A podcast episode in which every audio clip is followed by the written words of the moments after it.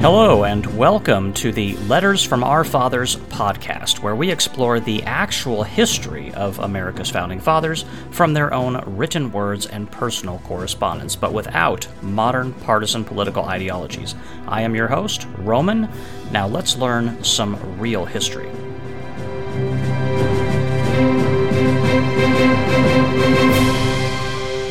Yes, indeed. Welcome back to the podcast. It is great to have you here. We're going to have a lot of fun today, continuing our talk on the intolerable acts of 1774. And when I say we're going to have a lot of fun today, I, I think this material is fascinating to learn. I really do. Because if you see, if you look at the country today, you must surely wonder how it is that we got here. And is this country what was intended? Is our Constitution what was intended by the people who preceded the Revolutionary War, the people who fought the Revolutionary War, and the people who came immediately after. And a, there's a lot of overlap there. Obviously, there were people heavily involved in the colonies before, during, and after, namely John Adams, George Washington, Benjamin Franklin, etc. These guys were heavily involved all throughout. But what were their intentions?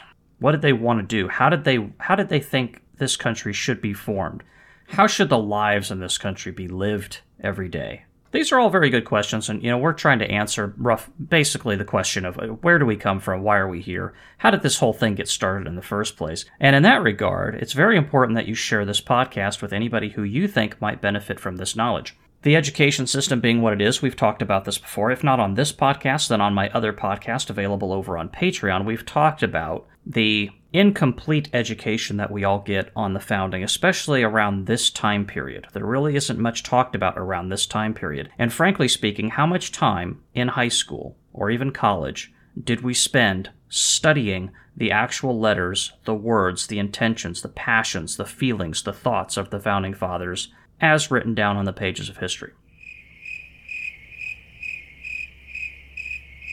I can hear crickets out there. And the answer is we didn't spend any time talking about that for the most part. I mean, there, there's there's a few exceptions here and there. Every once in a while, you know, a letter that somebody wrote might have popped up, and every once in a while, of course, you know, maybe maybe somebody actually you know studied the Declaration of Independence in high school. Frankly speaking, I doubt it, but it's possible. I mean, of course, it's it's mentioned uh, in school, but it's not really discussed at any length by anybody, anywhere in the country, at any time, for the most part. So that's why this podcast is so very important. This podcast is, a, is an educational experience. And I think it's a particularly good educational experience, and many will benefit from it. There's 320 million people in this country. Every single one of them needs to know this material. Otherwise, they're walking about the country blissfully ignorant to its origins and have absolutely no clue where this country came from, where it's going, or where it's supposed to be. Well, good news. We're going to fix that for us here on this podcast. So share this podcast with anybody anybody you know who might benefit from the knowledge that, that is contained herein, uh, whether it be a high school student who needs to augment the education that they're getting in the public school system. They're just not covering this material. But as an as a citizen of the United States, they should know this material to be able to function in society uh, intelligently. Of course, you can function in society blissfully ignorant, but I don't know that that's particularly productive. Or whether it's just a friend or a family member who you think might benefit from this podcast and the uh, information here as far as the founding of the country. Maybe they have a particular interest in history, or maybe they just have an interest of learning where we come from. So just keep that in mind, and I certainly do appreciate you sharing the podcast uh, again so that everybody may benefit from this material that we're producing here. And I wanted to also remind everybody as to the schedule of the podcast. The schedule, as I've mentioned briefly before, is going to be a two episode a week podcast at this point. Uh, I drop these podcasts technically on Sunday and Wednesday, but that's largely so that they're available on Monday and Thursday.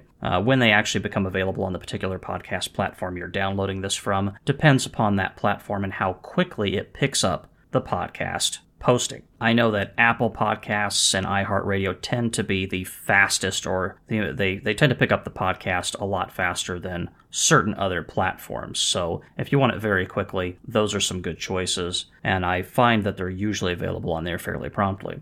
Now, if two podcasts a week isn't enough commentary uh, that you'd like to have on this kind of material, I do have the other podcast available over on Patreon at patreon.com slash podcasts with Roman. Now, you do have to be a subscriber over there to get that podcast. It's a once a week podcast, but I think it's worth it. We are producing some very good content over there as well. So, with that said, let's get back into our discussion on the intolerable acts of 1774.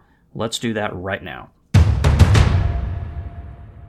Here we are. We're going to finish our review of the intolerable acts of 1774. So put your seatbelt on. This is going to be a fun ride. As you may recall from the prior episode, we left off with the Massachusetts Government Act of 1774. Prior to that, we had covered the Boston Port Act. And now we are going to continue on and we're going to cover the Administration of Justice Act.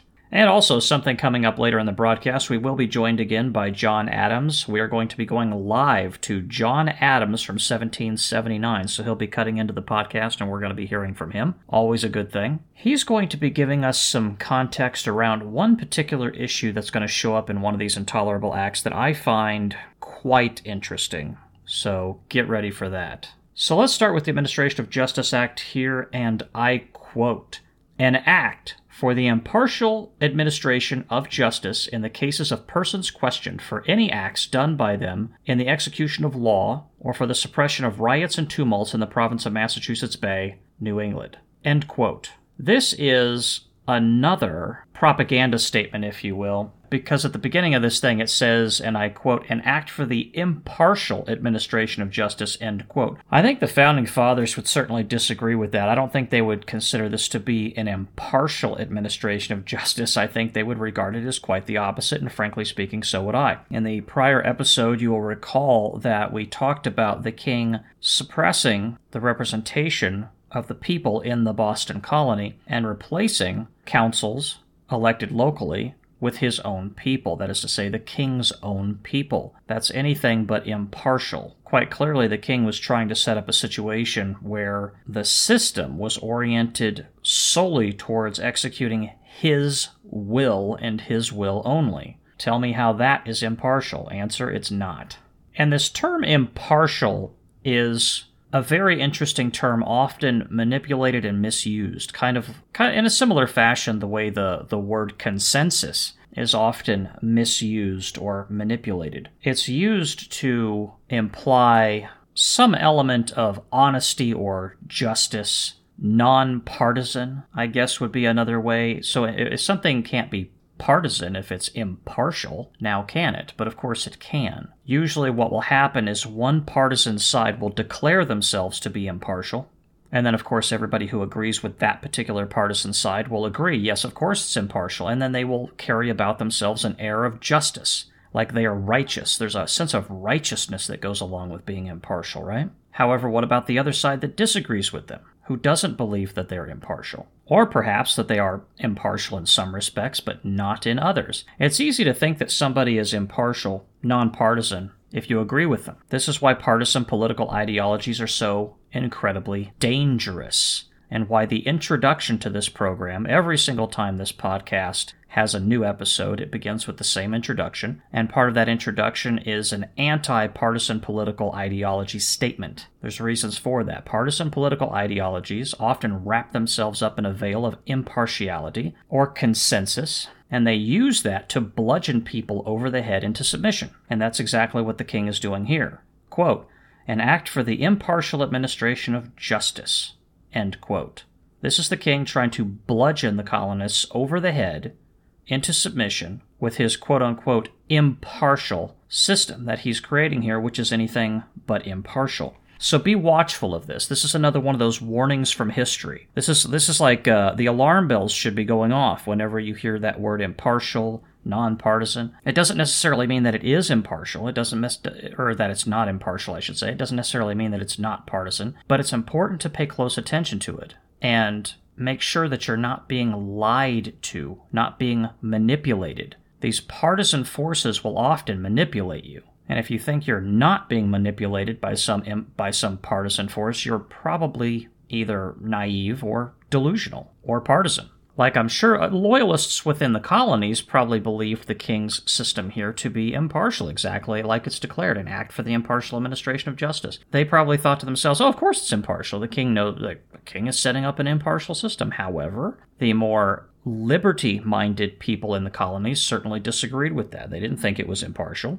Otherwise, they wouldn't have labeled this one of the intolerable acts now, would they? So be cautious about things like this. But again, a warning from history, Be aware of this. Don't let don't let this sneak past you. Continuing on. Quote, Whereas His Majesty's province of Massachusetts Bay in New England, an attempt hath lately been made to throw off the authority of the Parliament of Great Britain over the said province, and an actual and avowed resistance by open force to the execution of certain acts of Parliament hath been suffered to take place uncontrolled and unpunished.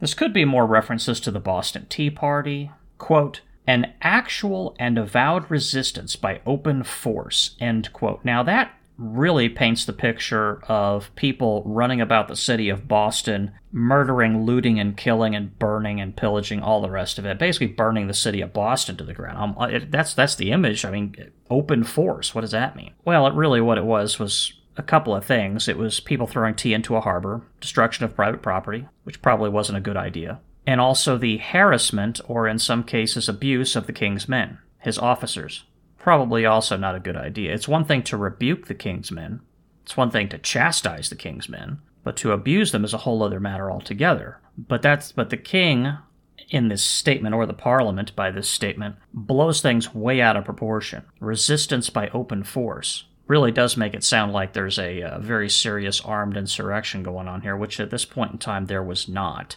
There really was not. Continuing on, quote, and whereas in the present disordered state of the said province, it is of the utmost importance to the re-establishment of lawful authority throughout the same, that neither the magistrates acting in support of the laws, nor any of his majesty's subjects aiding and assisting them therein, or in the suppression of riots and tumults, should be discouraged from the proper discharge of their duty by an apprehension that in the case of their being questioned for acts done therein.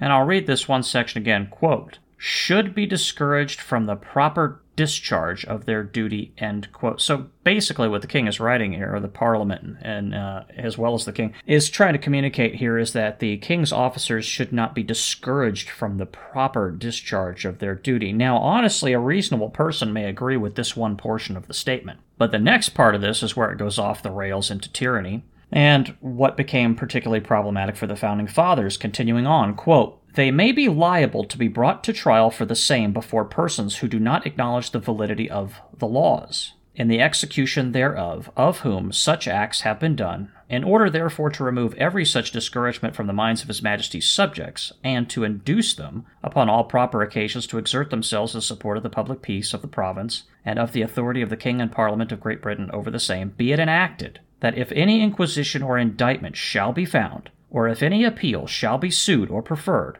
as aforesaid, either in the execution of his duty as a magistrate, for the suppression of riots, or the support of the laws of revenue, or acting in his duty as an officer of revenue, or in acting under the direction and order any magistrate for the suppression of rights, or the carrying into effect the laws of revenue, or in aiding and assisting in any of the cases aforesaid. And if it shall also appear to the satisfaction of said governor that an indifferent trial cannot be within the said province, in that case, it is and may be lawful for the governor to direct, with the advice and consent of council, that the inquisition, indictment, or appeal shall be tried in some other of His Majesty's colonies or in Great Britain.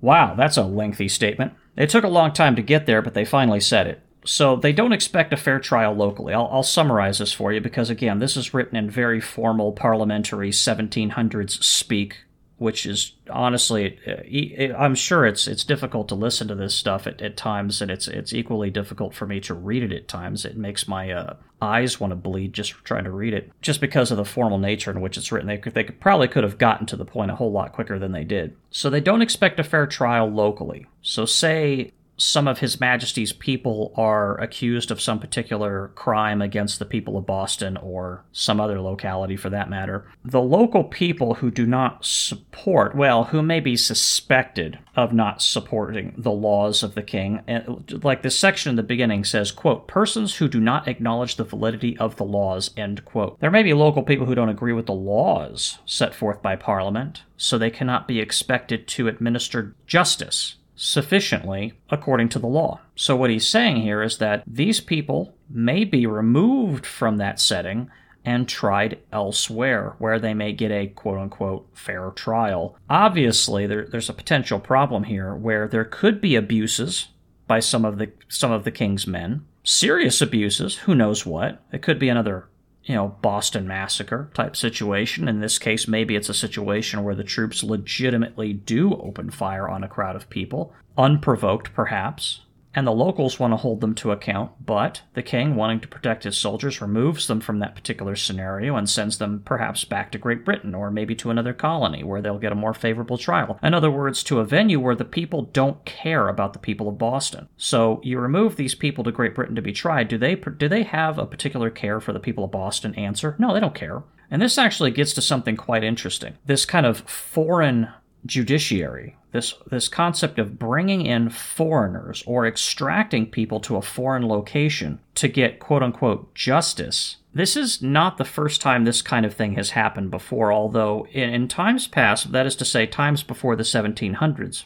it wasn't uncommon for kings to bring foreigners into a country to enforce laws that were unpopular amongst the people you see, a king could not count on the fact that the locals would oppress their own neighbors, would oppress their own citizens. Well, subjects in this case, not citizens. People's neighbors often do not want to oppress them or take away people's rights, so what a king would do was bring in foreigners to do that job, to basically oppress the local people, because the foreigners have absolutely no connection to that community. They have no connection to the kingdom. All they know is that they're getting paid by the king to come into the country, to come into the kingdom and oppress the local people. People that they don't care about, they have no connection to, and they'll, they'll freely oppress as long as they're getting paid to do it. This is kind of a reverse of that situation where you're pulling people out of the colonies and sending them to some foreign location to get quote unquote justice. Uh, it's kind of like a, a reversal of that old practice of bringing foreigners into a country to oppress the local people. Both of these situations, by the way, are something that you need to be very mindful of. If you think, I mean, these things happen again and again throughout history. Like, like I said before when we were talking about the Declaration of Independence,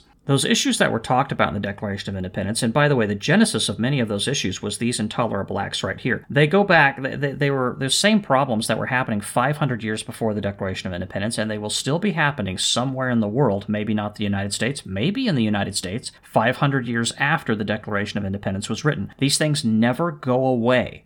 They never end. There is this tendency in society to think that we are progressing beyond the lessons of history and that we are in a new era and the old lessons from history no longer apply. So these old dusty books have absolutely nothing to teach us, which is why almost nobody reads these books, almost nobody studies this history anymore, and it's just being widely forgotten. Now, what what have we learned from history as before? The wise man once said, "Those who do not understand history are doomed to repeat it." Pay attention, people. Again, another warning from history. Alarm bells should be going off.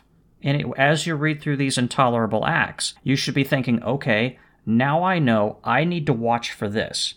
It may not be happening today, but it might be happening tomorrow. Or maybe it happened yesterday and I didn't realize it. Pay attention. The founding fathers wrote down that Declaration of Independence for a reason. They were talking about this kind of thing. They were talking about all of these intolerable acts and, and other things it, these problems did not disappear when the Declaration of Independence was written. Again, this isn't the boogeyman. These problems don't go away just because you wrote them down and you declared them and brought them out into the daylight. As a wise man once said, the wolf will not pass by the door. These things are going to keep coming back. That's why we have to learn about them, otherwise, you will not know these things when they come around. You won't even know what to look for. That's why this podcast is trying to help you do that. So, again, this concept of removing people to a foreign venue, very much the reverse of the ancient process of bringing a foreign venue into the country to oppress the people. They're, except they're doing it in reverse, right? Keep that in mind. These things are very problematic, very problematic indeed, and you need to pay attention to them. If you think you don't need to pay attention to this, then you're uh, you're frankly wrong. So that's the gist. There, there's a little bit more text to it to the uh, this particular Administration of Justice Act, but we're not going to read that. We're going to continue on. That's the gist of it. You get the idea. So we're going to proceed forward, and we're going to talk about the Quebec the Quebec Act. Now, the Quebec Act. This is very fascinating. Keep in mind again, Canada is largely a province of Great Britain. Now, Quebec, that's French Canada, administered by the British at this particular point in time. And we're going to talk about some issues that the, the founders had with Canada, and namely Quebec. And this problem is going to come up again later. This is a little foreshadowing of things to come. In other words, things that we're going to talk about later. This is not the end of this discussion. This will continue. So just know that. If you want to know more about this, just stay tuned to the podcast. This podcast is going to inform you about all these wonderful things. And, and you know, that's the value of, of, podcasting generally, and especially this podcast. I think about the value that this, this podcast provides to you. And you may think that these these concepts are important. You may think that ah, it's just it's just history. It doesn't really matter. Again, we're progressing to an era beyond history where history has nothing to teach us. Of course, if that's your mindset, I feel sorry for you. And you probably should not be listening to this podcast if you continue to feel that way, despite my attempts to try to encourage you to, to pay attention to what we're learning here. Although I hope you do, because I hope we can change your mind. I hope you um, I hope you realize that these issues are important. History does have something to teach us. As I always say, you know, history has the answer to every question you want to ask. You just have to know where to look. Doesn't matter what the question is. History has the answer. All you got to do is just tear open the pages and go looking for it. I mean, the problems that the United States has today, you think history doesn't have the answer to those questions? You're wrong. History does have the answer to every single one of those questions. There's no problem that the United States faces today that history does not have the answer for. The problem is is getting people to actually look into the pages of history and find the answer. Again, that's why this podcast is here. You're welcome. Continuing on, and thank you for listening, by the way, for those of you who are listening to this podcast, and uh, especially those of you who will participate in the podcast. Again, this is not this. I don't intend this podcast to be a lecture series. This podcast is going to be an interaction, hopefully, at some point when the listenership goes up. And we're going to be talking about this kind of stuff amongst each other. This is a podcast done by the common man for the common man. And we're just friends having a conversation here. So we're going to talk about the Quebec Act next, and here we go. Quote, that it may be enacted Boundaries defined, boundaries of proclamation of 1763 extended to include territory west of the Mississippi, north to the frontiers of the Hudson Bay Territory, and the islands in the mouth of the St. Lawrence. Okay, so what are we talking about here? Basically, what's transpiring here is the king is extending the boundaries of Quebec. And obviously, on the podcast, I cannot show you a map of what this looks like. But if you can imagine, if you know where Quebec is, it's in the far northeastern end of Canada, roughly, that area up there where French Canada is. It extends that province of Canada down beyond south of the Great Lakes and into the area of Ohio and Illinois, or Ohio and Indiana, rather. And I think it might also have encompassed some parts of Illinois, but certainly Ohio, Indiana, that, that general area over there. That's pretty far south. So if you if you get the opportunity to look at a map of this, there's actually some maps out there that show the boundaries uh, of where these things extend to. I mean, imagine Quebec extending down south of the Great Lakes, and Ohio Ohio territory at the time was was like frontier territory essentially for for the uh, for the colonies. This is just uh, you know right there on the other side of Pennsylvania and Virginia so readily accessible by the colonists. I mean, it's just right there across from where these uh, these colonies are. And now Quebec is right there on the border to the west. Interesting. So why is this a problem? Well, we're going to talk about that here in a second. Continuing on, quote, It is hereby declared that His Majesty's subjects professing the religion of the Church of Rome, of and in the said province of Quebec may have, hold, and enjoy the free exercise of the religion of the Church of Rome subject to the King's supremacy, declared and established by an act made in the first year of the reign of Queen Elizabeth, over all the dominions and countries which then did or therefore thereafter should belong to the imperial crown of this realm, and that the clergy of the said church may hold, receive, and enjoy their accustomed dues and rights, with respect to such persons only as shall profess the said religion.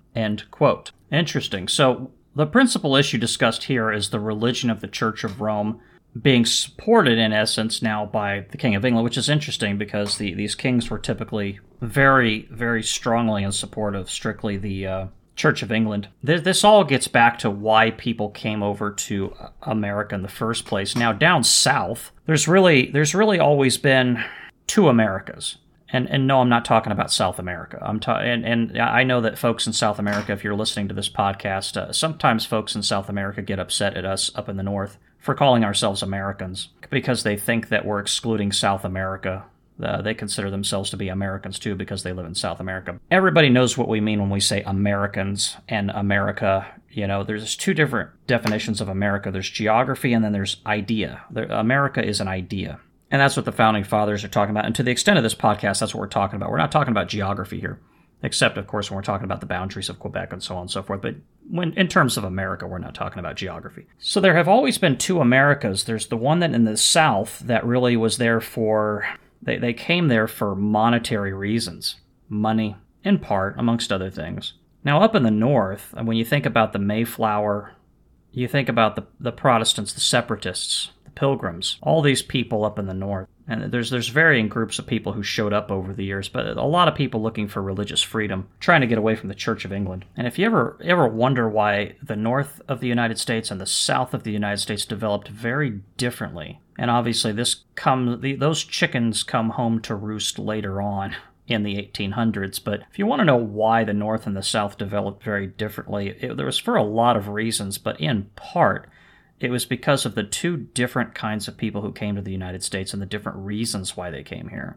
There's always been two countries inside of the United States, always has been, and probably still is, but I'm not going to get into that. This concept of religion really played a big role in the ideology, the, the beliefs of the founding fathers and their actions and what they did. They, they took particular issue with the Church of Rome moving in next door. Okay, so we have now a situation where Quebec has been extended down into Ohio, and the Church of Rome has effectively been now extended, their dominion extended into Ohio. Now, why is this a problem? You might think to yourself, well, you know, the uh, Catholics are basically a Christian minded people. The founding fathers, Protestant, of course, but Christian minded people, they, they can get along right because Catholics and Protestants get along fine in the United States today. This is a very different time. People remember the Inquisition. The Inquisition wasn't that far behind the founding fathers, and frankly speaking, one could argue it was actually still going on and actually continued for a little while after this in, in various forms. It wasn't necessarily the, the Inquisition, where, uh, for lack of a better way of putting it, certain levels of uh, genocide were going on, uh, murders, and so on and so forth. I mean, it, it was, but it, it wasn't as bad as it maybe it once was. But the, the founding fathers remembered this because these people were students of history. Uh oh. There's a lesson right there. What have we been talking about? People who don't understand history are doomed to repeat it. There were founding fathers that were they they again based on my readings of the founding fathers, they were scared to death of the Church of Rome moving into the colonies. Think about that. They didn't want the Church of Rome moving in. They didn't want the Catholics infiltrating the colonies in mass. And it would do you well to try to figure out why. If you do not understand why the founding fathers distrusted the Church of Rome and had great problems with the Church of Rome and their dominion being extended into Ohio by, by way of this boundary of Quebec, you probably should figure out why. I'm going to help you with that. And it's about this time that we're going to bring Sam Adams onto the program. Or excuse me, John Adams onto the program. We're going to talk about Sam Adams though after I read this letter to a portion of this letter to you. John Adams is going to tell us a little bit of something about the way they felt back in the day. And you're going to be enlightened by this. This is a letter written from John Adams in Massachusetts at the time, the 4th of August, 1779, written to the President of Congress. So, again, 1779, this is during the war. 1776 is when we declared independence. The war has been going on for a few years at this point. And this, this is an excerpt of that letter. Quote, The court of Rome, attached to ancient customs, would be one of the last to acknowledge our independence, if we were to solicit for it. But Congress will probably never send a minister to His Holiness, who can do them no service upon condition of receiving a Catholic legate or nuncio in return. Or, in other words, an ecclesiastical tyrant, which is to be hoped the United States will be too wise ever to admit into their territories. Well, we stumbled into something here, didn't we? This is it's a window into the mind of the founding fathers as it pertained to the uh, Catholic Church. And again, I, I, am I am very well aware that Catholics may be listening to this this podcast, and it, it, you may be somewhat resistant to try to figure out why it is exactly the founding fathers. Some of them, anyway, were very very worried about this Church of Rome being extended in Quebec down to Ohio and so on and so forth. You may be very resistant to find out why, because this is your religion. But, you know, it, it doesn't do anybody any service to ignore a problem just because it doesn't comport with your current affiliation. So, what's the situation here, really? There's this one quote here, I'll say it again quote, The court of Rome, ancient, attached to ancient customs, would be one of the last to acknowledge our independence, end quote. Why is that? Why would they be one of the last to acknowledge the independence of the United States? Probably has something to do with this last line in, the, in this excerpt. Quote, in other words, an ecclesiastical tyrant, which is to be hoped the United States will be too wise ever to admit into their territories. End quote. An ecclesiastical tyrant. Tyrants, by their nature, do not support independence or freedom, do they not? That's their problem with King George, is he's a tyrant. They declare him a tyrant. I believe they, uh, what were the exact words? I'm paraphrasing slightly. Every act that shall define a tyrant, in reference to King George. They seem to, John Adams anyway, seems to regard the court of Rome, as he refers to it here, very much in the same light. And then there's this quote, but Congress will probably never send a minister to His Holiness. End quote.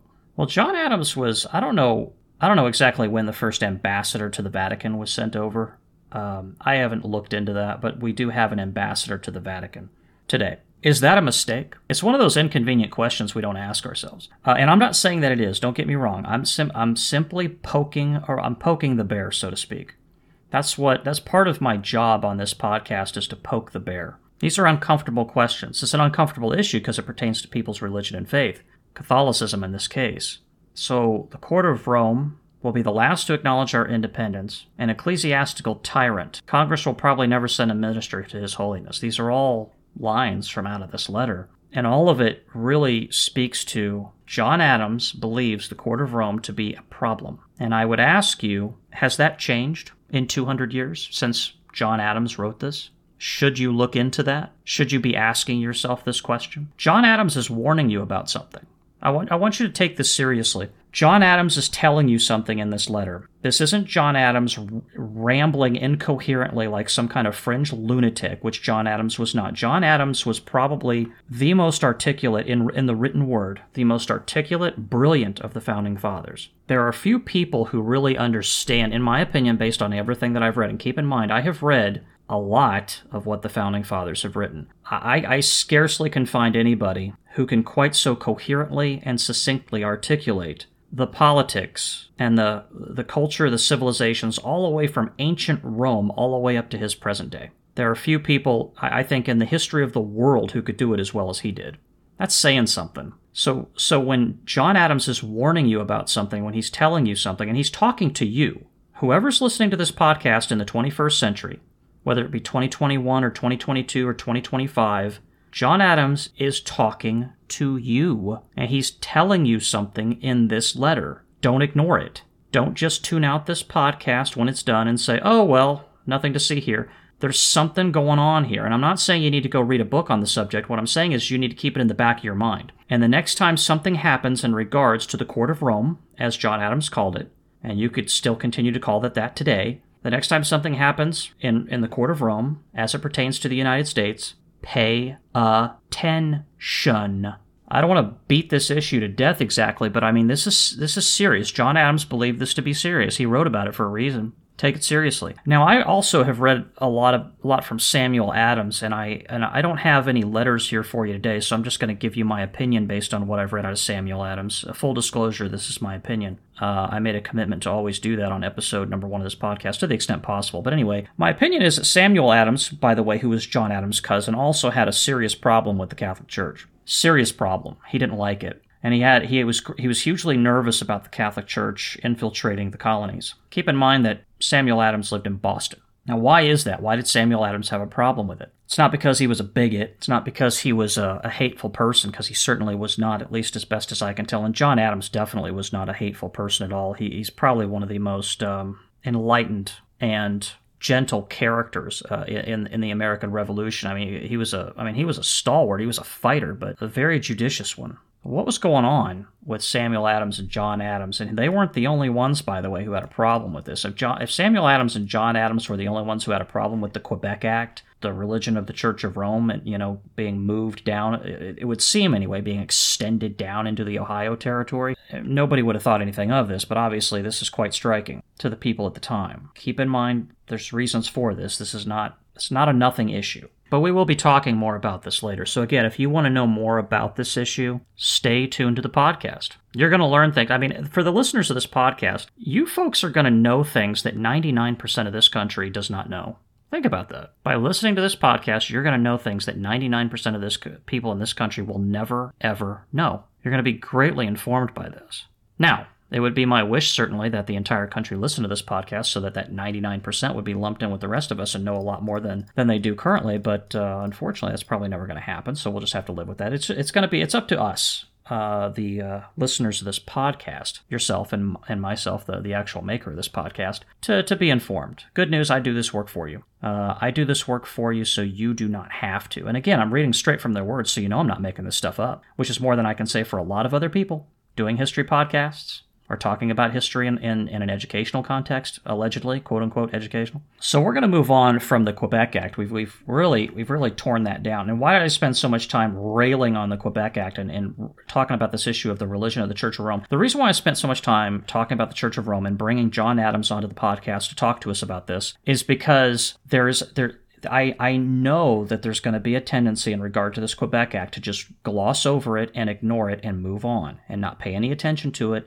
in regards to this religion of the Church of Rome, the Court of Rome, as John Adams called it, etc. You're going to be very tempted to just ignore it and just move on because it's a big nothing issue now, right? Because there's plenty of Catholics in the United States, everything's fine, or is it? And you're not going to think much of it, but in reality, you should be paying attention to it. This is not anything to be ignored. So now we're going to talk about the Quartering Act. This is the last of the intolerable acts, by the way, that we're going to talk about.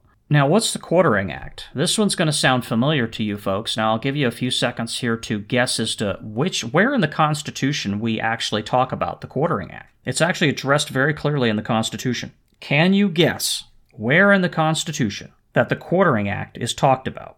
If you guessed the Third Amendment to the United States, you are absolutely correct. And we're going to read the Third Amendment to the United States here in a second, but first we're going to get into this Quartering Act, and I quote whether troops can be quartered otherwise than in barracks, in case barracks have been provided sufficient for the quartering of all the officers and soldiers within any town, township, city, district, or place within His Majesty's dominions in North America, and where it may frequently happen from the situation of such barracks that if troops should be quartered therein, they would not be stationed where their presence may be necessary and required. Be it therefore enacted by the King's most excellent Majesty, by and with the advice and consent of the Lords and Commons in this present Parliament assembled, that in such cases it shall and may be lawful for the persons who are now who now are or may be hereafter authorized by law in any of the provinces within His Majesty's dominions in North America, and they are hereby respectively authorized, empowered, and directed on the requisition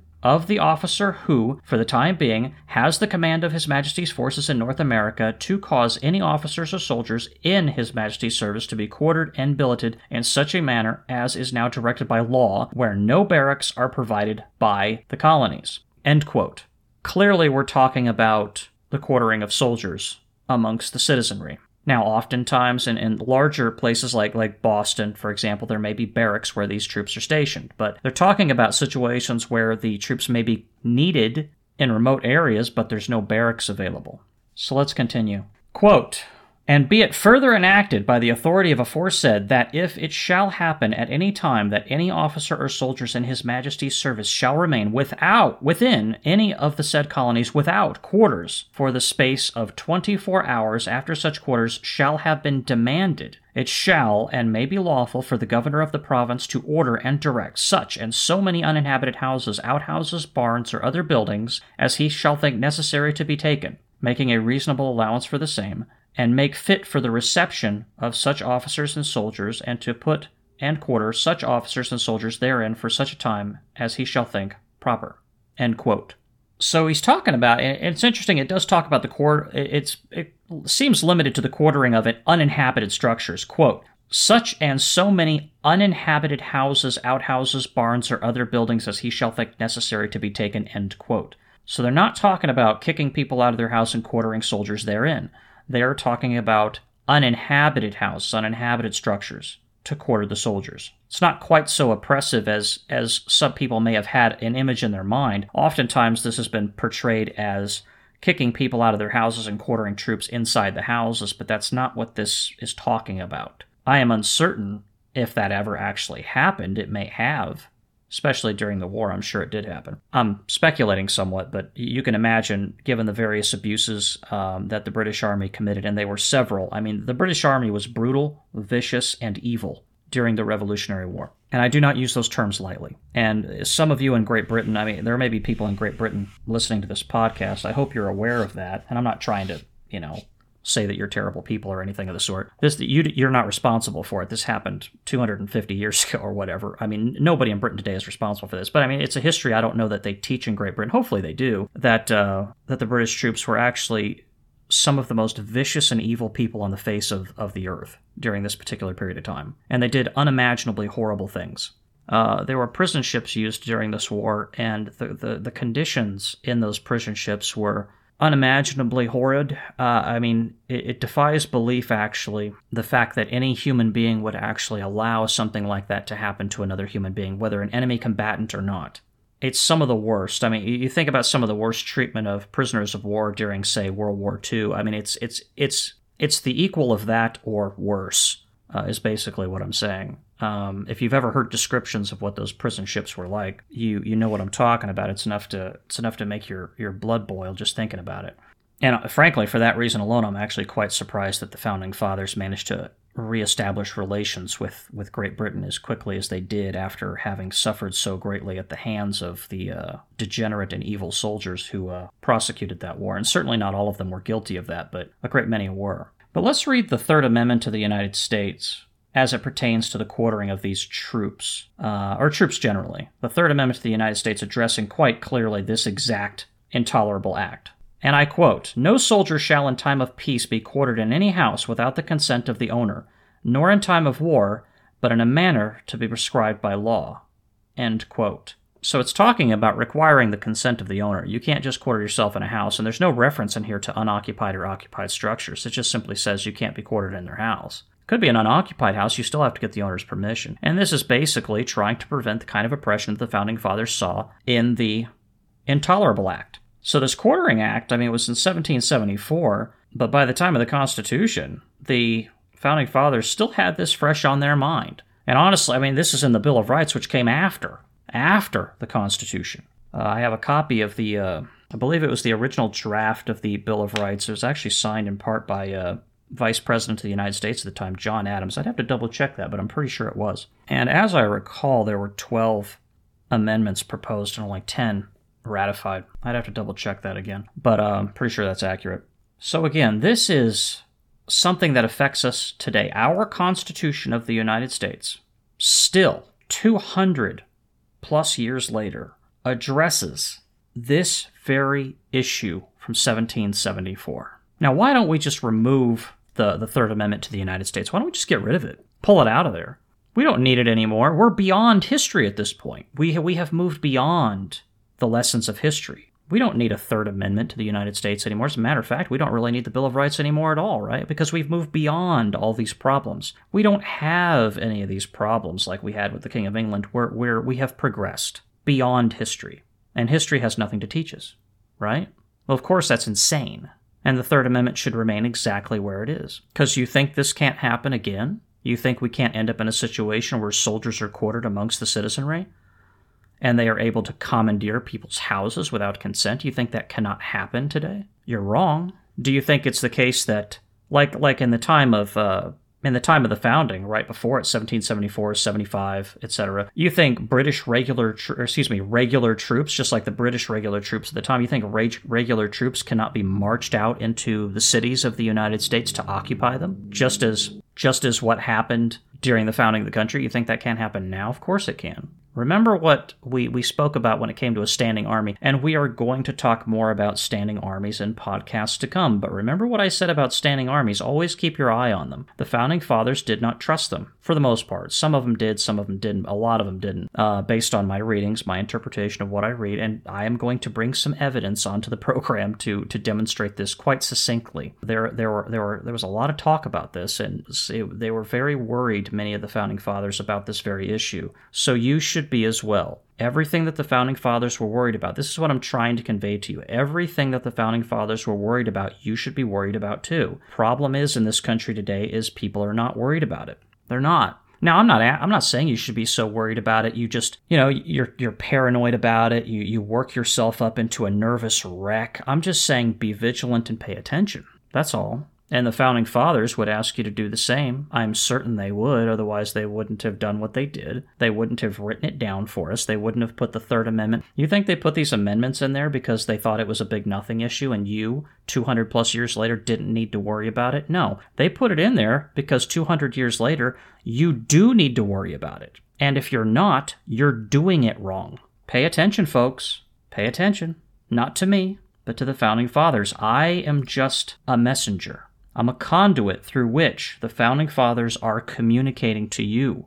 I bring their words directly to you. And frankly speaking, it's it's an honor and a privilege to, to have that to have that role and to have the ability to do this. And it's an honor and a privilege to have you listening. I, I, I am very grateful to the folks who will end up listening to this podcast and every every episode of, of this this podcast generally. Not just this podcast episode, but future episodes.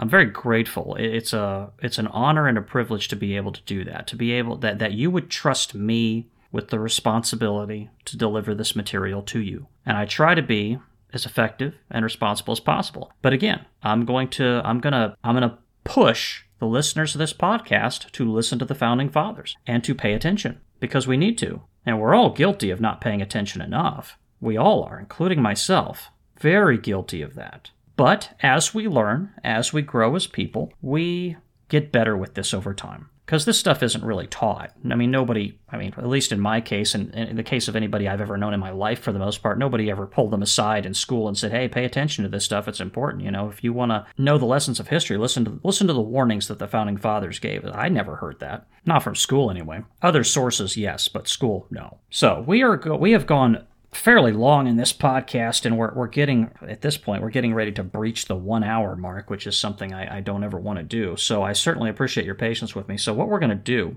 is we are going to wrap up this podcast in the next section.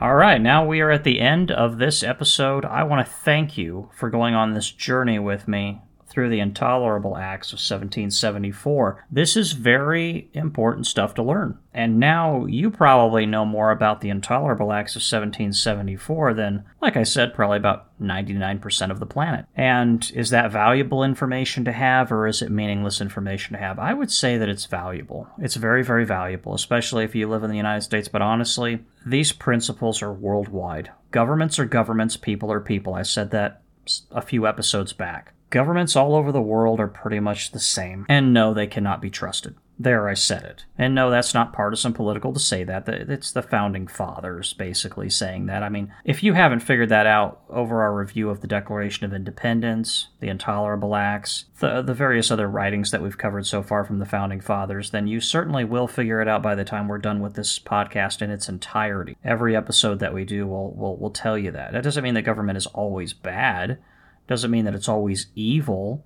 It is what it is. You know, it's it's power hungry at times, tyrannical at times, dangerous always, or excuse me, potentially dangerous always. So keep an eye on it. Just keep an eye on it. now we talked again today about um, some people might think that you know, hey Roman, you're um, which is kind of maybe a, some irony there. Uh, you're you're you're you're saying terrible things about the the Roman Catholic Church. Not not really. Um, I mean, the the things bad that I say about the Roman Catholic Church are all basically oriented in the past and very well established. You know, the Inquisition was not good. I think we can all say. I think the Roman Catholic Church would probably say the same thing, and they have. They've they've admitted that there was abuses and, and so on and so forth with we with the Inquisition and other things around that. But when I say when I when I say you know things like the Roman Catholic Church or the Court of Rome, as John Adams called it, could be a problem in some instances. You want to keep an eye on it. It's just like government. You want to keep an eye on it. I ask a lot of questions about it. Like, for example, one of the things I talked about was this this concept that John Adams uh, didn't feel like there should be a ambassador or a minister, as they called it then. I'll, uh, I'll quote it again. Quote, but Congress will probably never send a minister to His Holiness, end quote. And I mentioned that there's an ambassador to the Vatican today, and I asked the question, may, maybe there shouldn't be. I'm not saying there shouldn't be, I'm just asking the question. And that is what makes the difference between somebody who is not intellectually curious and somebody who's intellectually curious. You can't just you can't just say, well, of course we should have an ambassador to the Vatican today. Well, no, maybe not. John Adams seemed to think that we probably shouldn't At least that's the implication in this particular context here. Now, maybe he's changed his mind later. But it's not uncommon to question this. Back when John Kennedy was running for president, there were questions about him because he was Catholic, whether or not he would be run from Rome, whether he would basically be some uh, vessel for the Roman Catholic Church to run the United States. That didn't end up being the case. And it's very important that you don't say that, you know, well, just because John Kennedy was Catholic, he's a terrible human being and he's going to be a terrible president. You can't say stuff like that because you don't know. But you can ask the question. Just ask the question. Uh, just if John Kennedy were running for president, I would have I, I could easily ask the question, are you going to be run from Rome or are you going to be an independent America focused president? And I think he was an independent American focused president to be brutally honest with you. I don't have many problems with John Kennedy. I really, really don't. But I have a few problems with him, but not many. So just ask the questions. I'm just asking questions here, and I'm thinking through this with the founding fathers, and I'm listening to what they what they tell me. And I think we all should just listen to what they told us. And some of what they told us is not going to be applicable today. Most of it is. Some of what they told us is not going to be good necessarily, and most of it is. You take the good with the bad, and yeah, you simply just ask the questions. That's what we're doing here, and we're exploring and learning along the way. So again, Thank you very much. Please share this podcast with whomever you determine would like this kind of discussion and whomever might benefit intellectually from uh, an education in this regard. And again, I appreciate your support on this podcast, either by sharing it, writing a review about it, interacting with the podcast, or if you choose supporting uh, the podcast on Patreon. And again, that's at patreon.com slash podcasts with Roman. And if you want to join me over there on Patreon, there's going to be more discussion about topics of history and other things. Not necessarily letters from our founding fathers, but other things. I, I, try to branch out and do other things on that podcast, but they're of a similar nature, so I think you might enjoy it. So please join us on the next episode of this podcast. We're going to stay in this time period. We're going to stay in the time period of 1774 to 1775, roughly, and we're going to we're going to talk. We're going to start building up to the eventual war between the colonies and Great Britain. And we're going to be reading the letters and correspondence from the founding fathers in that regard. We're going to be reading a lot more letters uh, in the next uh, few episodes of this podcast. What I've been reading to you so far has been the writings of the British Parliament, namely the Intolerable Acts, the last few episodes, with uh, some sprinklings of some letters throughout, but we're going to be reading more letters as we go. With that, I want to thank you again for joining this podcast. Again, I consider it an honor and a privilege to be able to be, in amongst others, uh, the voice or not the voice so much, but the conduit for the founding fathers to communicate with the people of the world. Uh, it's um, it's a great privilege to be able to do this. And for those of you who listen, I'm, I'm honored to have you with us. I, I truly am. It's a it's a great thing that we do learning about these things because there's so much knowledge in all of this. In this particular series of events between 1774 1787 and beyond. But we're going to talk a lot about that. So thank you again for joining this podcast and i hope to see you again on the next episode of letters from our fathers. And this is roman signing out